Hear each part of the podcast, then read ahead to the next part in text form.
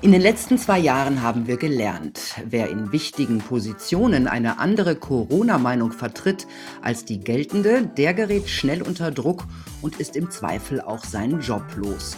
Da machen Universitäten keine Ausnahme. Ausgerechnet dort, wo Wissenschaft im Diskurs entstehen soll, scheint Diskurs nicht mehr so richtig erwünscht. In Leipzig wurde einem Arzt die Lehrerlaubnis entzogen, weil er nicht impfen wollte. In Wien schasste die Med-Uni den kritischen Mediziner Professor Sönnigsen, um nur zwei zu nennen.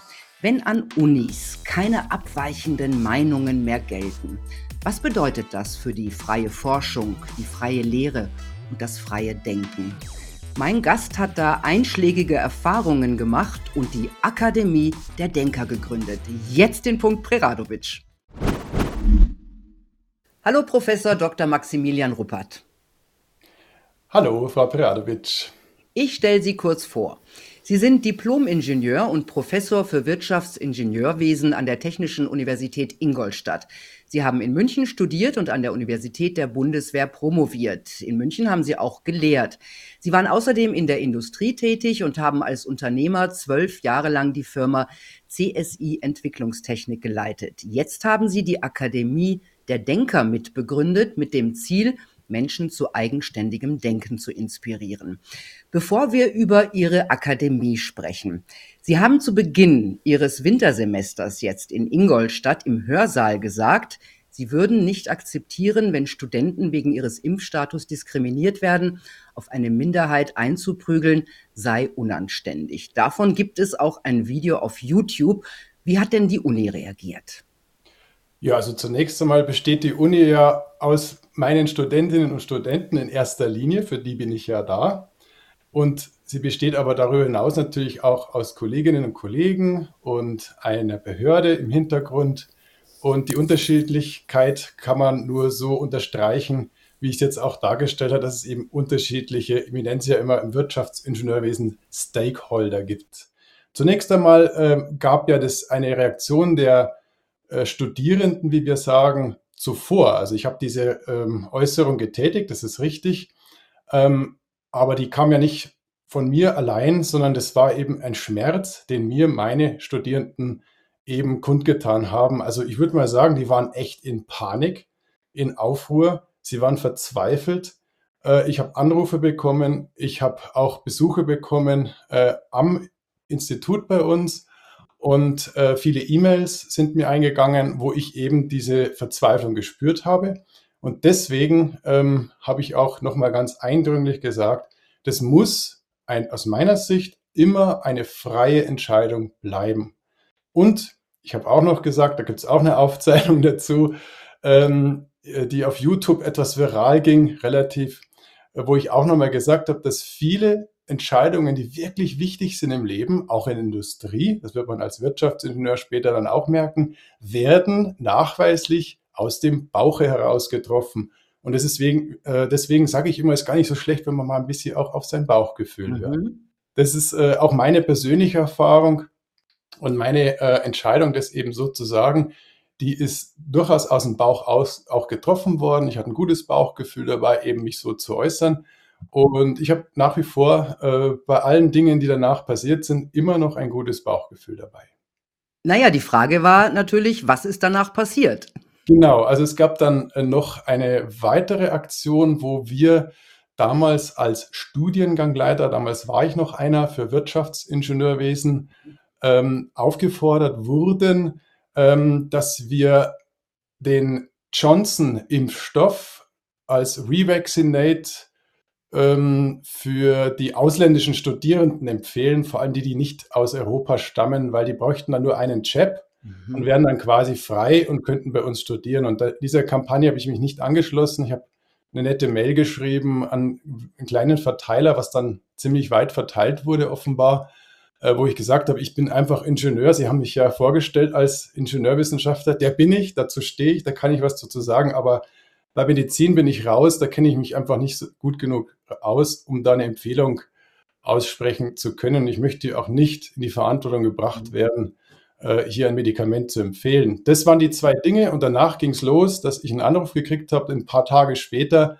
ähm, beziehungsweise es war ein Telefonat Und in diesem Telefonat äh, ist mir dann gesagt worden, dass ich äh, angeblich ein Impfgegner sei oder sogar, sogar immer noch ungeimpft. Zitat Ende. Und deswegen sieht man mich nicht mehr gerne im Kollegium. Vor allem soll ich nicht mehr in Präsenz in den, Fak in den Fakultätsrat äh, kommen. Das habe ich auch dann nicht mehr gemacht, weil wenn ich ausgeladen werde, bin ich nicht so unhöflich und gehe dann trotzdem rein.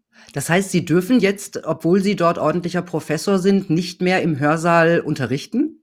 Nein, also ich darf schon unterrichten, das ist mir gestattet. Also da habe ich nichts Gegenteiliges bis heute gehört.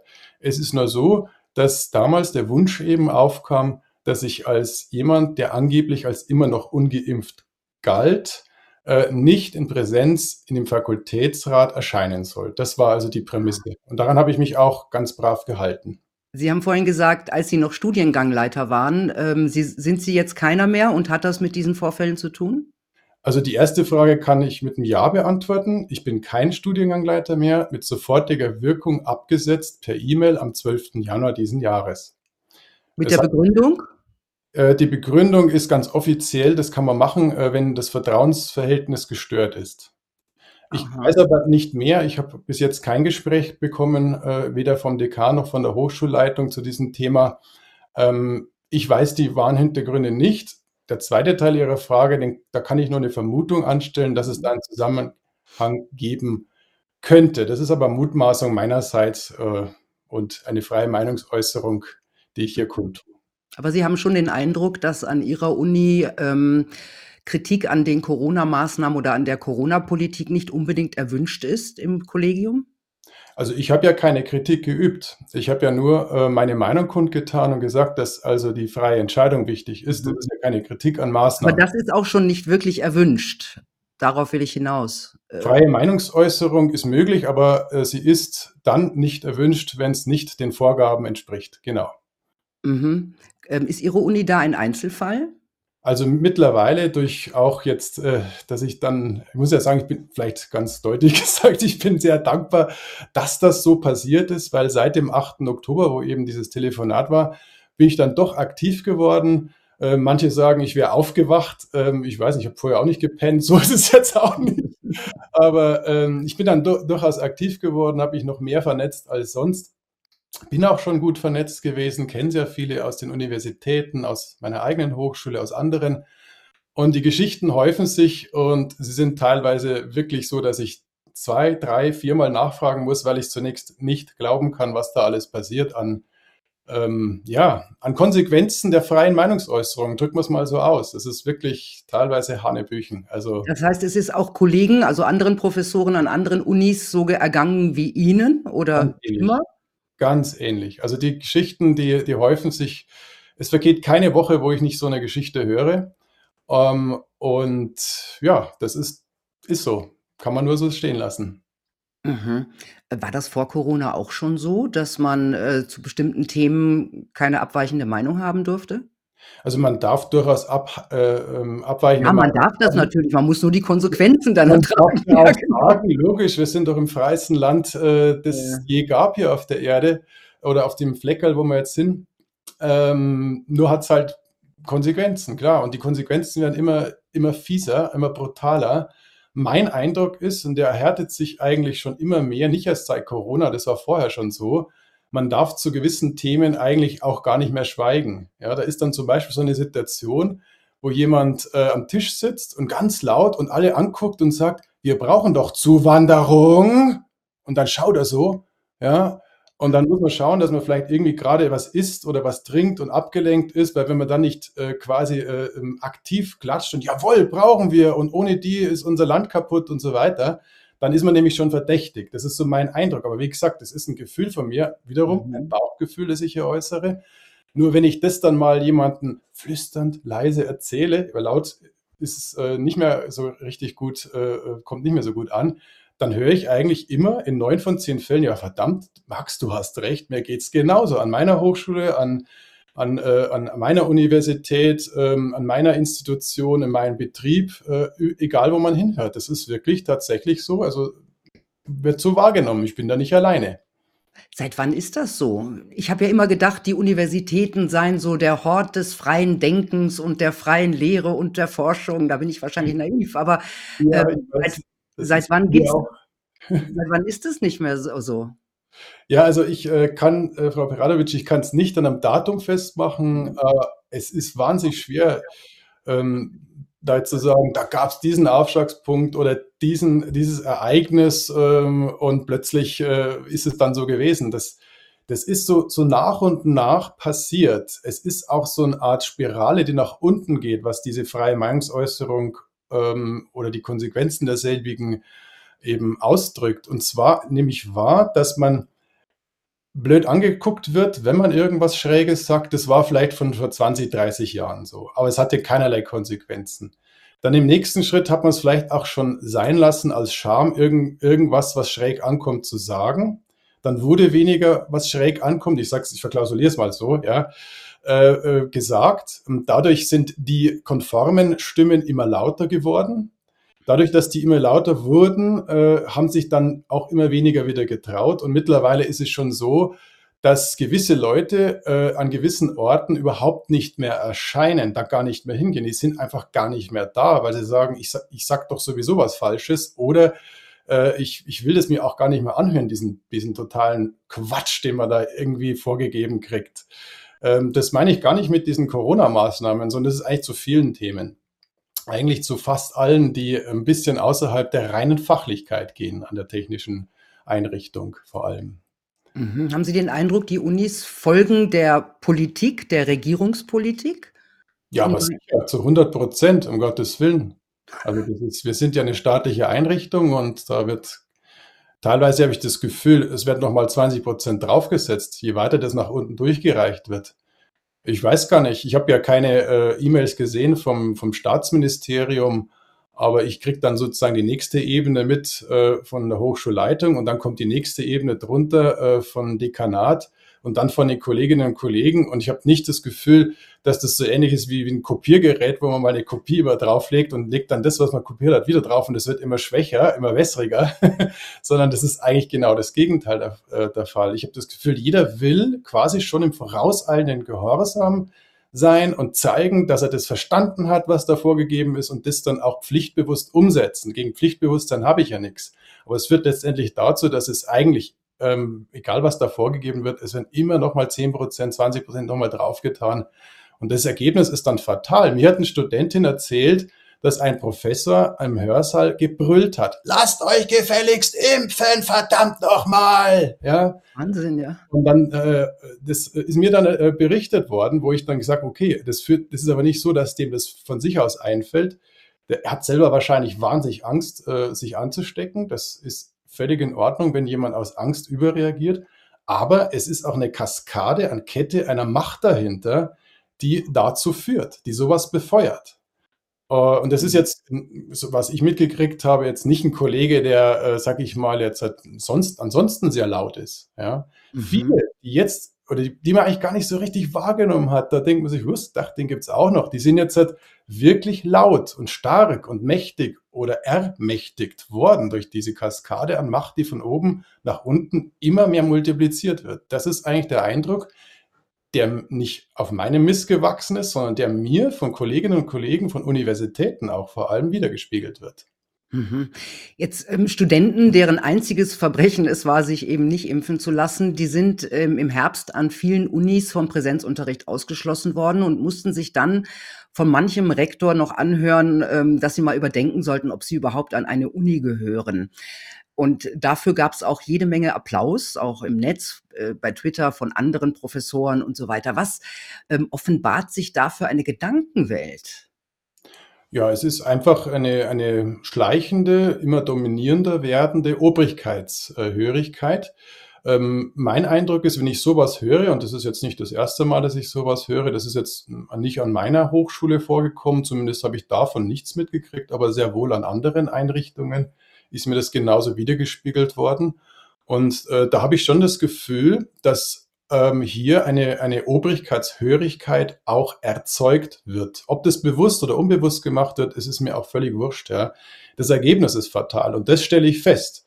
Ähm, man muss funktionieren und das von Kindesbeinen an. Das ist dann, geht ja an der Uni eben weiter auch. Ja? Man hat die Aufgabe zu funktionieren. Bloß nicht selbst denken, äh, bloß nicht irgendwie, ich würde es jetzt fast hätte ich jetzt gesagt, querdenken. Ja? Das ist ja heute ein Schimpfwort. Früher hat äh, eine große bayerische Automobilfirma Plakate aufgestellt, Querdenker gesucht. Davon wollen sie heute gar nichts mehr wissen. Ja? Wer war das? BMW oder was? ähm, und, äh, und alle Zulieferer und so weiter in der Industrie machen auch die Kampagne mit. Und hinterm Rücken äh, beschweren sich die, die Mitarbeiter und sagen, das ist unerträglich. Ja? Man kann überhaupt nicht mehr aus der Reihe tanzen, sag ich mal so. Das ist das Ergebnis. Das hat ja nichts nur mit der Uni zu tun. Nur, Sie haben es mhm. vorhin erwähnt, eigentlich, ja, und da bin ich auch voll der Überzeugung, müsste die Universität der geschützte Raum sein. Ja, und eigentlich sind doch genau deswegen, also so war ich immer im guten Glauben, vielleicht bin ich auch total naiv, äh, deswegen sind doch eigentlich auch Universitätsprofessoren oder Hochschullehrer sind doch verbeamtet weil diese Verbeamtung doch genau davor schützt, dass man eben nicht abhängig ist von einem industriellen Geld, dass man eben unabhängig ist, dass man seine Meinung veräußern kann, dass man auch mal auf gut Deutsch sagt, einen raushauen kann, vielleicht unüberlegt, noch nicht bewiesen. In der Wissenschaft nennt man das eine Hypothese aufstellen. Ja? Und mhm. das, da braucht es einen geschützten Raum dafür, weil jede Hypothese ist am Anfang äh, noch nicht geprüft. Und wie hat Albert Einstein, besser kann man es nicht äh, formulieren, wie hat er es gesagt? Ja, wenn am Anfang eine Idee nicht ein Skandal ist und letztendlich schlecht geredet wird, dann wird daraus niemals eine Innovation. Ja, und da hat er verdammt nochmal recht. Und ich mache mir Sorgen, dass an gerade technischen Universitäten und Hochschulen wir gar nicht mehr zu Innovationen kommen, wenn wir so weitermachen. Weil mhm. ich habe noch nie erlebt, sagen Sie mir bitte eine technische Errungenschaft, eine gesellschaftliche Errungenschaft, eine Philosophie, ein neuer Denkansatz, der dadurch entstanden ist, äh, dass man konform ist und im Gleichschritt genau das marschierend macht, was einem vorgegeben ist. Diesen Gleichtakt. Es ist immer das Gegenteil gewesen. Man verletzt den Gleichschritt, man stört den Gleichtakt, man macht eine neue Melodie, um es mal in dem Volk der Musiker, Dichter und Denker mal zu sprechen man äh, macht was Neues, ja, und jeder sagt, boah, was ist denn das für ein Schmarrn, würde man vielleicht in, in, äh, in Österreich sagen, oder ein Schmäh ne, in, in Wien. Schöne Grüße nach Wien. Ähm, aber es ist am Anfang löst es mindestens äh, Irritationen aus. Und das sage ich immer, das habe ich jetzt in meinen äh, fast zwölf Jahren auch Geschäftsführer in, in Mittelstand, in, in der technischen Entwicklung auch gesagt. Ähm, gebt nicht auf, wenn der Kunde, wenn ihr selbst unsicher seid, wenn der Kollege, die Kollegin sagt, boah, was ist denn das? Das ist echt schräg. Ja, dann bleibt dran. Dann könnte das echt was Tolles werden. Ja? Genau, so ein, ein Pferd mit Motor. Was für ein Unsinn, ne? War ja auch mal. Unglaublich, ja. Genau, Oder, die Erde ist rund. Ich bin ja Ingenieur, da steckt das Wort, das Wort Engine drin, also Motor. Wenn man überlegt, Karl Benz, er, er, hat zwei Dinge gehabt. Ja. Er war Verrückter, das muss man mal sagen, im besten Sinne des Wortes. Und er hat seine Frau, die Bertha, gehabt, die ich habe wahrscheinlich immer dem Nachbarn gesagt, mei, der Kali, der spinnt heute, gell. Und es spinnt ein bisschen ja, und kracht auch laut, aber lasst ihn aber weiter spinnen, der macht da schon was Gescheites drauf. Und sie hat den Mut gehabt, ist auf das Ding draufgestiegen und losgefahren und hat gesagt, wow, das funktioniert. Ja, also heute hätte er keine Chance mehr. Bei der Cancel Culture, wenn man das auf Neubayerisch sagt, da hätte doch der gar keine Chance mehr. Ja? Mhm. Er hat doch jedes Gesetz gebrochen. Karl Benz hat jedes Gesetz gebrochen. Ja? Der hat wahrscheinlich auch irgendwelche, keine Ahnung, Corona-Regeln gebrochen, damit er äh, irgendwo nach draußen gehen darf und weiter an seinem äh, komischen Kolben, der vertikal äh, sich bewegt durch Explosion. So ein Irrer. Ja? da sprengt er irgendwas und er bewegt sich so und dann will er aber in die Richtung fahren. Ja, wie, wie irre ist diese Idee denn? Ne? Und jetzt fahren wir also, mit dem Auto damit. kann man also generell sagen, dass ähm, Innovationen nie von Konformisten, sondern eigentlich immer von Nonkonformisten kommen? Ja, also, also ich, wirkliche Innovationen. Ich habe ja eine Vorlesung auch im Masterkurs bei uns an der TH. So. Und da geht es um Innovationsmanagement. Und meine eingehende Frage ist immer, ich hätte gern, also ich gebe eine Hausaufgabe auf, da schauen die Master ran schon, wieso gibt der mir eine Hausaufgabe auf? Wir sind doch gar nicht in der Schule. Ich mache es trotzdem, weil dann wissen sie schon, ich mache einen rechten Schmarrn und sage so, bis zur nächsten Stunde möchte ich von jedem mindestens eine Innovation, die wirklich technisch die Welt verbessert hat, äh, wo man quasi genau das getan hat, was Vorgabe war. Und dann frage ich die nächste Stunde, und hat jemand einen Beitrag? Dann gucken sie mich alle an. Ich sage, ja, Hausaufgabe erfüllt. Ich habe auch keinen. Ich weiß nichts. Bis heute kann mir keiner sagen, gibt es irgendeine technische Errungenschaft überhaupt, ja, äh, wo man das getan hat, was Vorgabe war. Nein, das Gegenteil ist der Fall.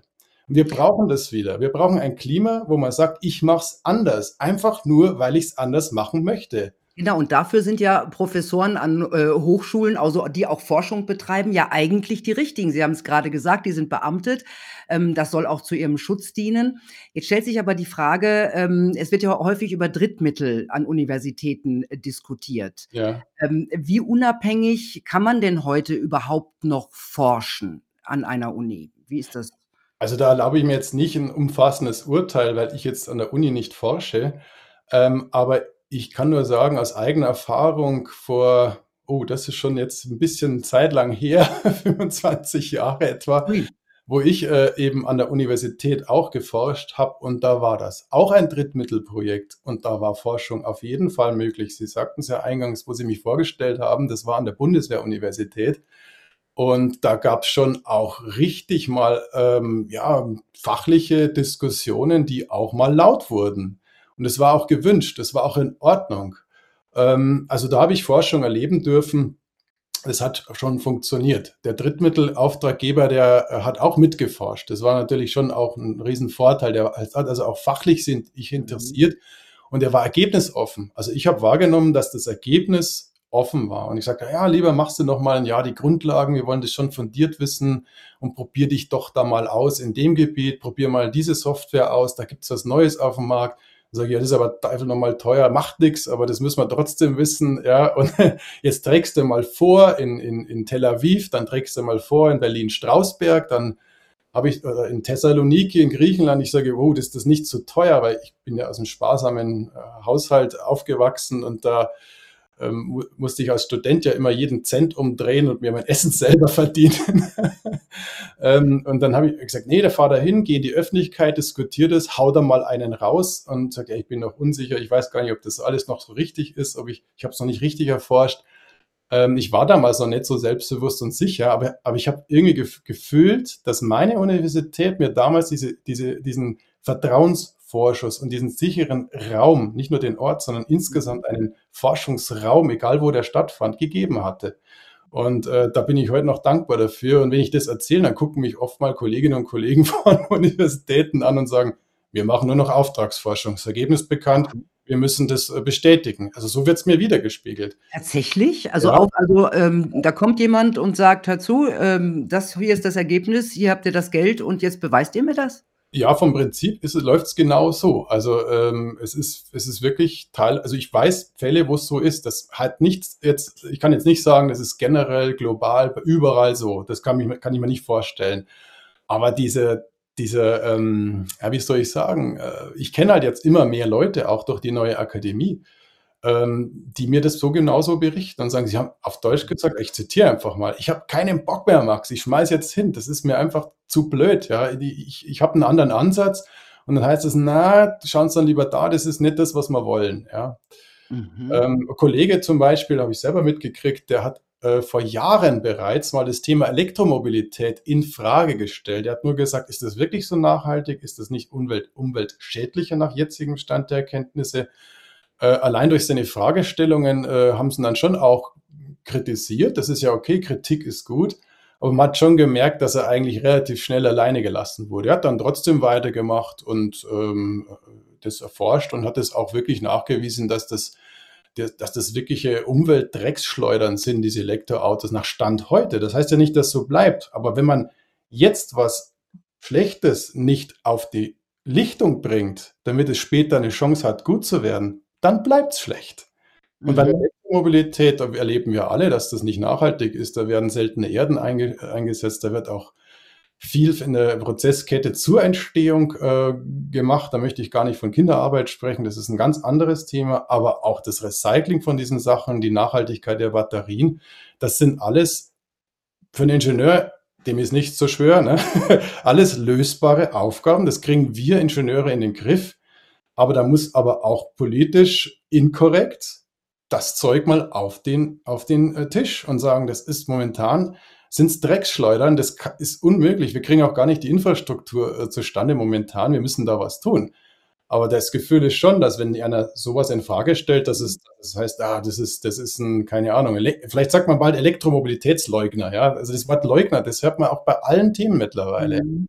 Und das ist das, was mich echt nervt. Bei allem, also zum Beispiel einer, der bei uns mitdoziert in der neuen Akademie, in der Akademie der Denker, das ist ein äh, einer, dem, dem sie vorwerfen, er wäre ein Klimaleugner. Also wenn ich jetzt da mal rausschaue aus dem Fenster, ich sehe ein Klima, also sprich das Wetter über längere Zeit. Also ich kann doch nicht das Klima leugnen, das macht ja auch kein Mensch. Ich kenne keinen mhm. Klimaleugner.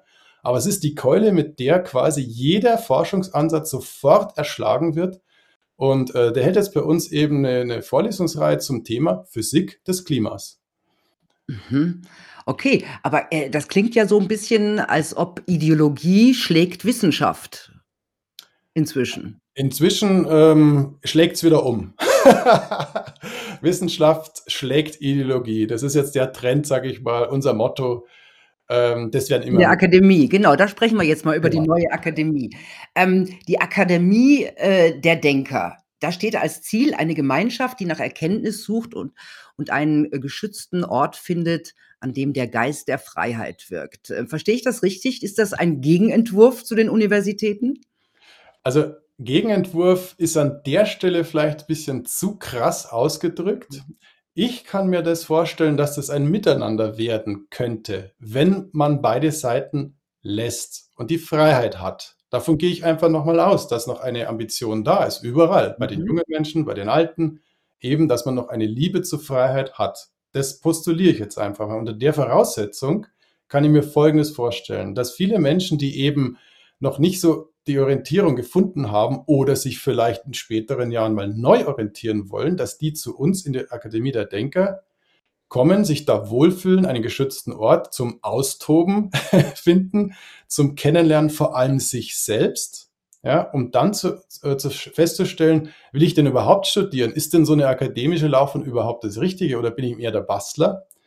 Ja, ähm, und äh, das ist doch auch in Ordnung. Ja, es ist ja auch erzählen Sie doch mal, erzählen Sie doch mal ein bisschen, äh, was ist diese Akademie der Denker? Das ist auf jeden Fall ist das eine Online-Akademie schon mal, ja. ne? Genau, also das ist zunächst mal alles online. Wir werden uns aber auch physisch treffen. Also das, das ist uns auch wichtig. Und ich wünsche mir von Herzen, dass in einem Jahr spätestens auch hier in einem Akademiehaus unterrichtet wird, wo man sich wieder berühren kann und sieht. Und das so ist, wie sich das eben für Wissenschaften für echte Wissenschaften gehört. Ja, das Wort Akademie ist bewusst gewählt, da steckt sozusagen der Anspruch an der Wissenschaftlichkeit drin.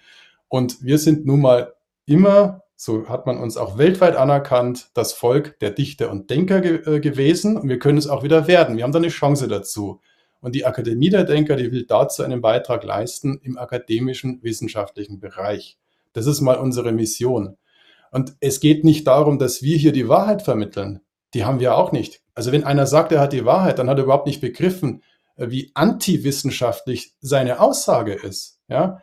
Was ist denn Wissenschaft? Das ist doch die Suche nach der Wahrheit und selbige wird man niemals finden. Das ist Wissenschaft. Wenn einer die Wahrheit gefunden hat ähm, oder auf gut Beispiel geschlaut mit dem Lefik gefressen hat, ja, äh, dann äh, kannst eigentlich aufhören. Dann kannst du sagen, da hast du die, die, äh, die, die Wissenschaft hast, hast du dann aufgegeben, die hast du dann an den Nagel gehängt. Aber das ist doch genau das, was jetzt passiert. Folge der Wissenschaft. Wir hören auf die Wissenschaft. Das ist ja, doch das, das was ist, jetzt passiert. Das ist, ist, aber totaler Quatsch. Also das muss ich sagen. Äh, wer, also das, wer sowas wie sowas nachplappert, der hat überhaupt nicht begriffen, was Wissenschaft wirklich ausmacht. Und dieses Nachplappern, das muss auch jetzt mal zu Ende sein. Es kann doch nicht sein, dass man fürs Nachplappern gute Noten kriegt und einen Titel. Das gibt's doch nicht. Deswegen gibt's bei uns bei der Akademie der Denker auch gar keinen Titel kein Diplom, äh, keine, kein Bachelor, kein Master, nichts, was irgendwie staatlich anerkannt ist. Wahrscheinlich wird es so sein, dass man mit dem Zettel überhaupt nichts, den wir ausgeben, erstmal Irritationen hervorruft. Und dann sehe ich schon, wie der erste Absolvent oder die erste Absolventin sich bei einem großen Automobilisten bewirbt und sagt, ja, hier habe ich was. Und dann heißt, ja, das, ruft, das ist aber irritierend. Und dann sage ich, ja, genau, hat Einstein auch schon gesagt. Und dann gibt es die Diskussion. Am Schluss werden sie die Dame oder den Herrn einstellen, weil sie gar nicht anders können. Aber sie sagen, jetzt haben wir Ganz kurz konkret, was erwartet denn ein äh, Studenten, eine Studentin, äh, der sich bei, bei auf ihrer Akademie einschreibt? Also zunächst mal eine unglaubliche Breite an verschiedenen Fächern. Wir haben wöchentliche Vorlesungen aus den Bereichen Politik und Geisteswissenschaften, aus den Ingenieurwissenschaften selbstverständlich auch, aber auch Medien, Medienrecht, ähm, PR und Journalismus, aber auch eine Vorlesung, die 14-tägig stattfindet zum Thema Philosophie der Musik. Aha. Ja. Musik, okay. Immer äh, gibt es äh, regelmäßig jede Woche. Und wer Äh, sich anmeldet, kann alle äh, Vorlesungen besuchen? Wie, äh, oder, oder wie läuft das? Es ist wichtig zu, also das Wort kann, Frau Beradovic, das ist, das ist, das ist eine Steilvorlage, weil er kann oder sie kann, ja, aber muss nicht. Und wird auch wahrscheinlich das nicht schaffen. Das Angebot, ich würde mal sagen, das ist, diese 100% Angebot, die sind nicht äh, stemmbar für jemanden, der das wirklich auch reflektiert, nochmal in Ruhe auf sich wirken lassen kann. Ich schätze mal, knapp 50 Prozent wird man sich, jungen Menschen sagen, sich- sagen es immer so, sich reinziehen können. Habe ich von meinen Kindern gelernt. Ich ziehe mir das rein. Ich sage, okay, früher hat man eine Vorlesung besucht, heute zieht man sich das rein. Na gut. also ich glaube, so, so die knapp die Hälfte wird man überhaupt schaffen können, das auch zu, zu verkraften. Das ist aber auch genau das Ziel, dass man wirklich auch, ich sage es jetzt mal so direkt, so einen jungen Menschen oder auch Ältere sind nicht ausgeschlossen, die sich vielleicht dadurch durch unser Studium Generale jung fühlen möchten, herzlich willkommen. Ja, aber dass die sagen, wow, jetzt muss ich mich entscheiden. Ich muss jetzt mal erst vielleicht überall reinschnuppern und dann muss ich mich mal finden. Dann muss ich überlegen, was macht mir denn Spaß? Und was ist denn das, wenn einem was Spaß macht? Ich glaube, das können wir beide auch bestätigen, können es jedem mitteilen. Wenn, ich, wenn mir was Spaß macht, dann weiß ich, da habe ich auch Talent. Und wenn ich wo Talent habe, macht es mir Spaß. Das sind eineu, äh, eineige Zwillinge Talent und Spaß. Und das muss man aber erstmal entdecken. Und Das das heißt, ist es ist so eine Art auch Orientierungshilfe für Ja. junge Leute? Genau, das gibt Orientierung. Also im besten Fall wird es so sein, dass jemand weiß, okay, jetzt weiß ich, was mir Spaß macht. Und das geht's. Und da habe ich natürlich auch Talent. Und dann kann es schon passieren, das meinte ich ja mit äh, vielleicht sogar eine Art Symbiose auch zu den, zu den jetzigen Einrichtungen, dass man dann sagt, okay, jetzt, jetzt weiß ich, was ich will. Ich stu- studiere jetzt Physik an der Technischen Universität oder so. Das könnte kann man- sein. Kann man sich noch anmelden jetzt fürs Sommersemester? Ja, genau. Das Sommersemester startet mit äh, der Auftaktwoche bereits nächste Woche, am 25. April. Und die, ähm, ich habe auch eine Vorlesung wieder. Welt der Ingenieure heißt die, und die startet am 2. Mai am Montag. Und wie gesagt, die erste Woche, die ist also unsere letzte Aprilwoche, die ist dann so mal schön zum, zum Reingrooven und zum, zum mentalen Ankommen gedacht mit viel Informationsveranstaltungen, auch dem Start der ersten Ringvorlesung. Also wir haben Mhm. immer Montag und Mittwoch ist immer abendlich eine Ringvorlesung zu ganz wechselnden Themen und mit ganz verschiedenen Dozentinnen und Dozenten. Genau, zu denen wollte ich auch noch kommen. Ja. Ähm, was sind es denn für Leute, die bei Ihnen lehren? Ich nehme an, freie Denker? Ich gehe davon aus, weil ansonsten würden die Damen und Herren nicht zu uns gefunden haben. Absolut richtig.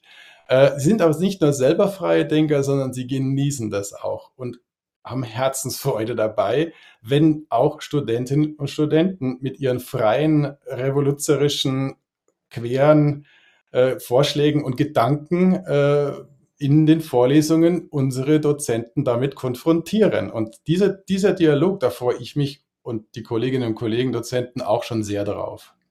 Okay, also man kann sich auf Ihrer Seite anmelden. Ne? Die Akademie der Denker.de steht auch nachher unter dem Video in der Beschreibung. Da kann man sich dann anmelden und ähm, ein Studium General. Was kostet das übrigens? Genau, also wir haben äh, verschiedene Sätze. Das, der normale Satz ist 450 Euro pro Semester.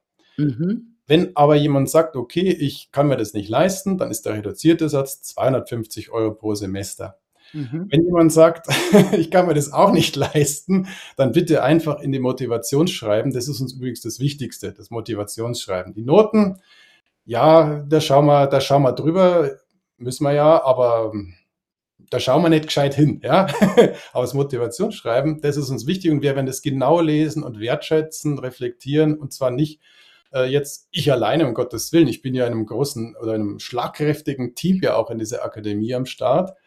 Ähm, und wenn jemand sagt, also ich kann mir das gar nicht leisten, dann wird er bei uns definitiv nicht abgewiesen.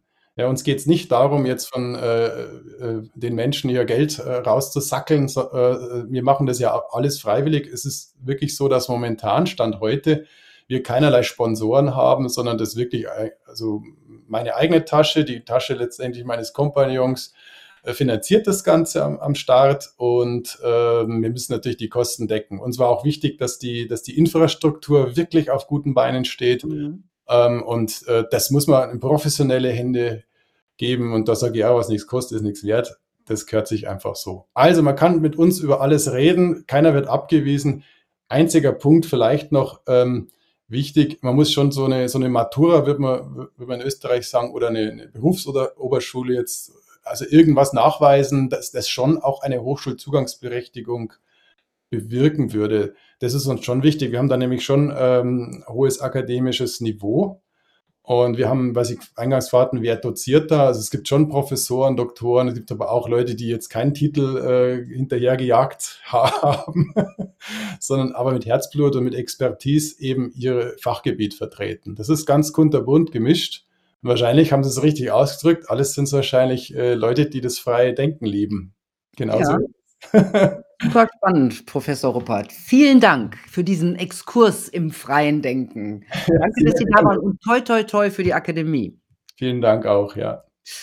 Tja, Leute, vielleicht ist das der Ausweg. Alternative Akademien und Schulen, alternative Lernmöglichkeiten, neue Wege, Meinungsfreiheit zu etablieren, wenn auch erstmal nur im geschlossenen Raum. Oder aber stehen Studenten und Professoren geschlossen auf für freies Denken an freien Universitäten. Wir werden sehen, wie es weitergeht. Ich wünsche euch eine gute Zeit. Bis bald.